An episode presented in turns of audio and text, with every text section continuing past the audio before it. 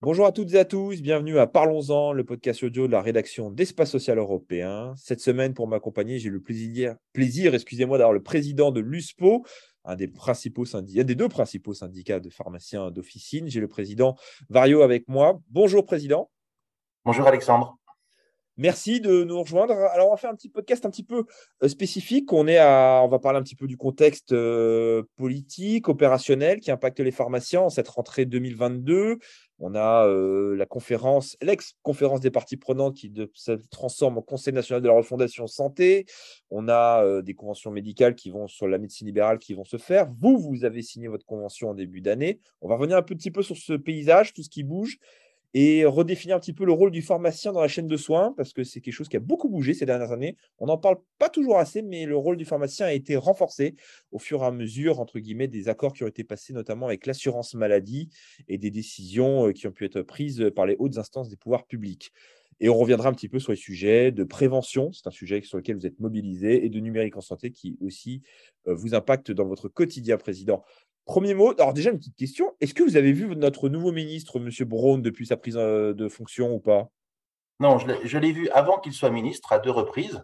Euh, une fois quand il était euh, en charge des, du programme santé de, du candidat Macron et une deuxième fois pour le plan blanc. Et on a rendez-vous avec lui qui est pris, donc il nous a appelé pour, pour nous dire qu'il allait nous caler un rendez-vous. Par contre, on a vu Agnès Firmin-Lebaudot, donc la ministre déléguée qui s'occupe plus de la ville.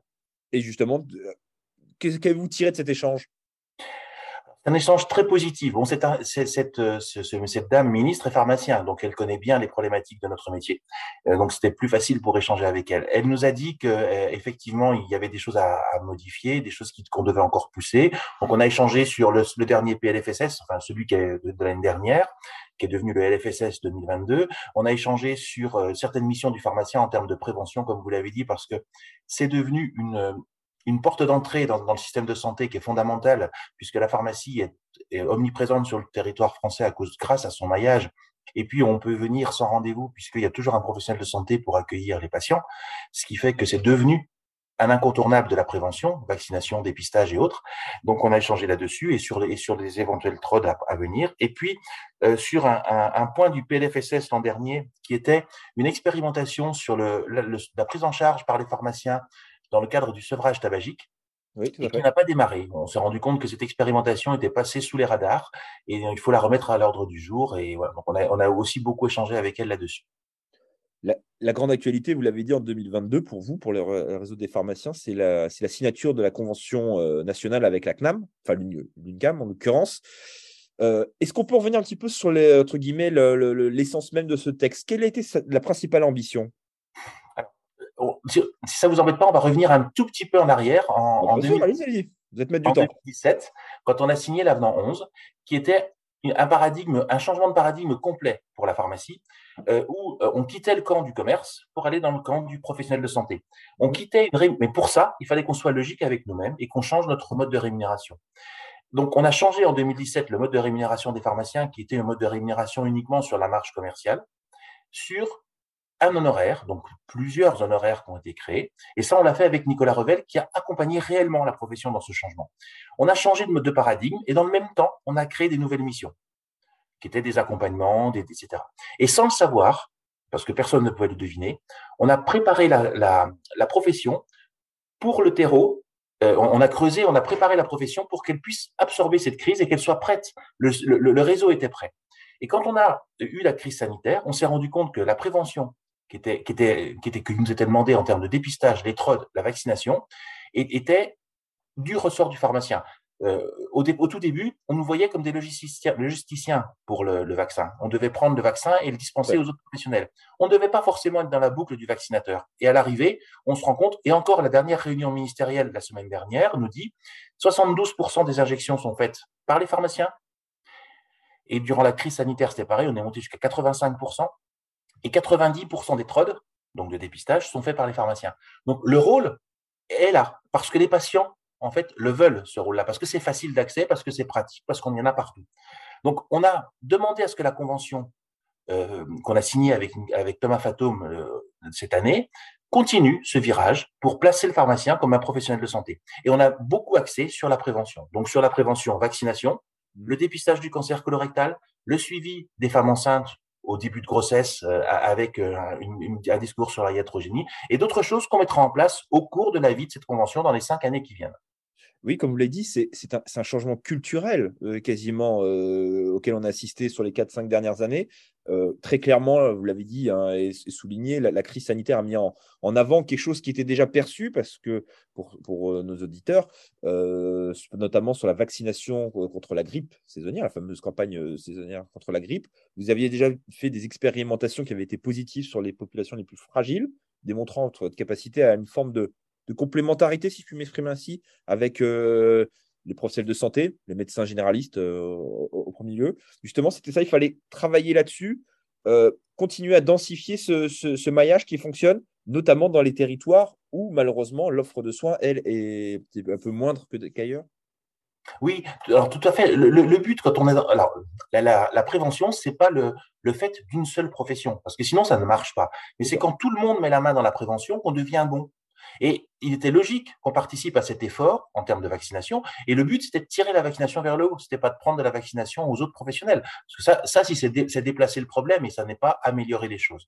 Et c'est ce qu'on a vu, ce qui a été fait. Et encore l'an dernier, sur la vaccination grippe, on était, a été un peu moins performant pour plusieurs raisons. Déjà, la campagne a démarré trop tard et on se rend compte que les gens veulent se vacciner dès le début. Et si on loupe le début, on rattrape jamais la fin. Parce que c'est au début de la campagne qu'on vaccine beaucoup, et plus on avance, plus, plus ça se ralentit. Donc plus on commence tôt, plus on vaccine. Et l'autre chose aussi, c'est que le, gouvernement avait peur qu'il n'y ait pas assez de vaccins pour l'ensemble de la population, donc ils ont demandé à ce qu'on priorise les gens qui avaient reçu des bons pendant un mois. Et après, on ouvra à tout le monde. C'est-à-dire que si vous vouliez vous faire vacciner euh, l'an dernier, vous arriviez au mois de septembre, octobre, quand la campagne a débuté, a débuté donc c'était octobre, et vous me disiez, tiens, je voudrais me faire vacciner, je vais vous dire, ben non, je peux pas je peux pas parce que vous êtes trop jeune et pas assez malade. Oui. Donc ça va pas. C'était mon cas. C'est vrai. En plus, ça a été mon cas. On voilà. ça. Voilà. Donc on vous a dit, on va vous, on va vous dire non. Vous arrivez un mois après, on vous dit bah, on peut y aller. Sauf que qu'est-ce que font les patients quand ils sont jeunes, en bonne santé? Ils entendent le démarrage, ils disent ah oui c'est vrai.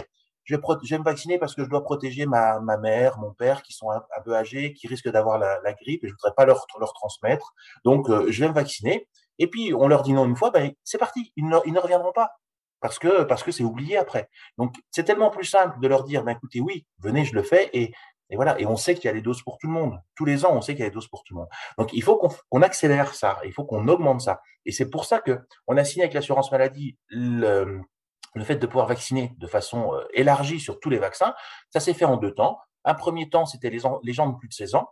Et on, on, on a dit ça ne va pas parce que ça, ça nous empêchait de vacciner les jeunes sur le HPV, et le HPV qui était qui est à l'origine euh, quand on quand on a ces, quand on quand on a cette maladie de développer des cancers du col de l'utérus chez les chez les jeunes femmes. Et on se rend compte que dans des pays comme l'Australie qui ont vacciné de masse cette maladie a été éradiquée. Et en commençant à 16 ans c'était trop tard. Donc on, on, a eu une deuxième vague parce que l'HAS s'est prononcé où on nous autorise à vacciner après 11 ans. Et donc là-dessus l'assurance maladie vous a donné entre guillemets les outils le calendrier la logistique pour vous permettre, à partir de, de cette rentrée, hein, de pouvoir répondre à ces défis? Alors, normalement, si vous voulez, la convention, elle suit le réglementaire. C'est-à-dire qu'on a le droit de faire quelque chose et après, la convention nous dit, ben, on va vous rémunérer pour ce que vous faites. Là, on a dû anticiper. On a fait une convention à l'envers où on nous a donné le mode de rémunération de quelque chose qu'on n'avait pas encore le droit de faire. D'accord. Je, vais, je vais m'expliquer. Euh, Aujourd'hui, si vous rentrez dans la pharmacie et que vous me dites, tiens, je voudrais acheter un vaccin, je veux l'acheter, je veux le payer. Si le vaccin n'est pas à prescription médicale obligatoire, je peux vous le vendre. Pour autant, s'il est à prescription médicale obligatoire, je ne peux pas. Et si je vous le vends, je ne peux pas le faire prendre en charge par l'assurance maladie, ni le vaccin, ni l'acte d'injection. Donc il fallait qu'on ait cet environnement réglementaire et législatif qui nous manque, mais qu'on va faire inscrire dans le PLFSS qui devrait sortir bientôt. Donc on a mis un peu la charrue avant les bœufs parce que si on avait fait dans l'ordre, on aurait eu la rémunération de la vaccination dans trois ans et on n'avait pas envie d'attendre trois ans. Donc, on a mis déjà dans la convention la rémunération et le législatif et le réglementaire vont arriver. Dans, votre convention, il y a aussi un, point très important, c'est la structuration, le maillage territorial. Euh, on sait, notamment lorsque les premières CPTS ont commencé à émerger sur euh, le territoire français, euh, de nombreux pharmaciens se sont inscrits dans cette dynamique ont même porté des dynamiques, même parfois. Il y a des présidents de CPTS qui sont des, pharmaciens, comme quoi, quand je parlais de changement culturel, il y a 15 ans, c'était complètement. Euh, euh, euh, c'était impossible de penser à ce genre de choses, mais c'est bien, les mentalités évoluent. Justement, c'est un axe très fort. Il faut faire du pharmacien une force pour la structuration du maillage territorial. C'est aussi un peu ça l'essence de cette convention? Tout à fait. Donc le, le, maillage territorial, il existe par notre, par notre mode d'installation. On, a un maillage qui nous impose d'être à tel endroit et pas à tel autre. Ça, c'est la, loi. Et ça, c'est plutôt bien parce qu'on s'est rendu compte que grâce au maillage, on a pu avoir, avoir la population, quel que soit son lieu d'habitation, a eu recours à la pharmacie durant toute la crise Covid. Et vraiment, les, les pouvoirs publics se sont rendus compte de la force du maillage. Mais par contre, effectivement, Aujourd'hui, l'exercice coordonné est un exercice important. Il faut qu'on se coordonne entre nous. C'est là qu'on va être le plus efficient pour notre patient, pour nos, patients. Mais aujourd'hui, l'exercice coordonné existe sous deux choses. Ça peut être des maisons santé pluriprofessionnelles, les MSP, mais ça, c'est un carcan parce que ça a des murs. Alors, bien sûr, il existe des MSP hors murs, mais c'est plus compliqué. Mais ça a des murs. Quand on crée une MSP, les professionnels se regroupent dans cette MSP, créant un trou d'air ailleurs, parce que le médecin va venir du village A vers le village B où il y a la MSP, mais dans le village A, il n'y aura plus le médecin. Mais il peut y avoir encore une pharmacie qui va, elle, souffrir. Après, on a créé des CPTS, qui sont là des, coordinations, et, là, c'est fondamental de, d'investir ça. Donc, nous, on a poussé les pharmaciens, réellement les syndicats, à, à ce qu'ils entrent dans la CPTS, parfois même quitte à en prendre la présidence, c'était encore mieux, c'est ce que vous avez souligné tout de suite, et de rentrer dans un exercice coordonné. Malheureusement, on se rend compte que cet exercice coordonné a des freins par certains professionnels qui euh, n'ont pas forcément envie qu'il y ait un partage de, compétences euh, au sein de la CPTS. Vous ressentez ça? Il y a encore des blocages? Entre guillemets, est-ce que c'est une question culturelle, générationnelle? C'est quoi ces blocages? Alors, c'est tout sauf générationnel parce que les, jeunes médecins ont envie de ça. Oui, très clairement, oui. Voilà, c'est plutôt culturel, parfois une posture syndicale de la part de certains médecins. Mais oui, on s'en rend compte et on s'en rend compte pas plus tard que euh, tout, tout, tout, début de l'été, avec la promulgation du plan blanc de, du ministre Braun, qui a demandé à ce que les pharmaciens, alors il y avait d'autres professionnels, hein, infirmiers, kinés, puissent prendre en charge des urgences et où on s'est heurté à des blocages au sein de certaines CPTS. Aujourd'hui, les, CPTS regroupent 30% du territoire à peu près, et il y a 25 CPTS seulement, seulement 25 CPTS qui ont mis en place les protocoles. D'accord, oui. Donc on se rend compte quand même qu'il y a une marge de manœuvre assez euh, conséquente quand même. Voilà, tout à fait. Et autant c'est fondamental qu'une CPTS joue son rôle et une coordination quand on a affaire à un patient chronique, parce que le patient chronique, on va définir un protocole avec son médecin qui est propre au patient et propre à sa pathologie, autant quand il s'agit de l'urgence et des soins non programmés pour une infection urinaire, etc., on n'a pas besoin forcément d'une coordination, pas aussi stricte, parce que le protocole HAS nous définit exactement ce que l'on doit faire. Donc le protocole, il est clair. C'est ce, concept-là, c'est le concept qui a été euh, mis en exergue de pharmacien correspondant, si j'ai bien compris. Hein. Alors, ça, c'est le pharmacien correspondant, c'est le suivi du patient chronique. Vous avez totalement raison.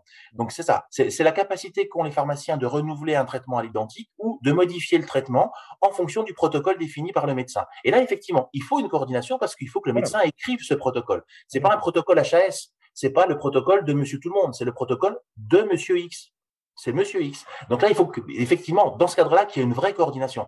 Mais quand vous, quand vous, quand vous faites une infection urinaire, alors Alexandre, c'est pas vous parce que ça s'adresse qu'aux dames, mais quand une dame fait une infection urinaire et vient nous voir, eh, on pose des questions. Si elle rentre dans le cahier des charges, le monuril ou la phosphomycine, ce sera le même, le même traitement qu'elle ait 25, 35, 45 ans. Euh, voilà, on, on rentre dans le protocole, on rentre dans le protocole, si vous voulez. Oui, bien sûr. Et vous parlez de coordination d'échange d'informations. Il y, a, un outil qui est, enfin, il y a un vecteur qui est très important, c'est le numérique. Oui. Euh, est sorti. Alors, on va pas revenir sur le DMP parce que on peut penser comme que les pharmaciens à peu près jouer le jeu à défaut d'autres professions. Je ne citerai pas de marque entre guillemets. Il y a mon espace santé. Là, c'est entre guillemets un outil qui est un hub, donc un portail qui est euh, se veut central. Hein. tous les Français y ont accès, sauf s'ils ont exprimé euh, leur volonté de ne pas. Euh, justement, les pharmaciens s'approprient un petit peu progressivement cet outil ou ça reste encore un petit peu confidentiel? C'est quoi votre ressenti là-dessus? Alors, je vais vous faire une réponse de Normand, oui et non. Oh là, je ne pas ça, allez-y. oui, euh, alors non, ils ne le font pas parce qu'aujourd'hui, on attend le développement de la vague Ségur. Le Ségur du numérique qui a été fait pour tous les professionnels de santé, c'est 2 milliards d'euros posés sur la table par l'État et l'Europe pour développer les logiciels, est en train d'être mis en place. Et c'est ce Ségur du numérique qui, dans nos, dans nos logiciels métiers, vont permettre cette, fluidité d'échange. Donc, c'est en train de se mettre en place. Par contre, les pharmaciens ont hâte. Ça, c'est clair. Ils ont hâte que leur logiciel évolue. Nos logiciels aujourd'hui, sont des logiciels de gestion d'officine. On, on passe les commandes, on suit le tiers payant, on fait la facturation, on fait les stocks, mais c'est de la gestion. Mais, mais les logiciels n'ont pas évolué vers notre nouveau métier qui est l'accompagnement des patients, le suivi des patients, etc. On leur demandait de faire ça, mais ils ne voulaient pas. Le Sécure du numérique a tapé du poing sur la table, a dit on y va. Et en particulier l'échange avec mon espace santé. Donc, si vous voulez, ça va se mettre en place. Alors, ça a été, vous avez peut-être vu, c'est sorti au JO ce matin, donc vous avez un scoop euh, ce matin, donc c'est repoussé de trois mois pour le signature du bon de commande et puis d'un mois pour l'installation. Mais ce sera installé au plus tard le 28 avril 2023. Et là, on aura nos logiciels qui seront euh, dans une première vague, il y en aura une deuxième et peut-être même une troisième, euh, qui vont permettre d'échanger les uns avec les autres et d'échanger avec mon espace santé numérique. Donc, on a hâte de ça, on a hâte, mais aujourd'hui, on est encore un peu coincé. D'accord.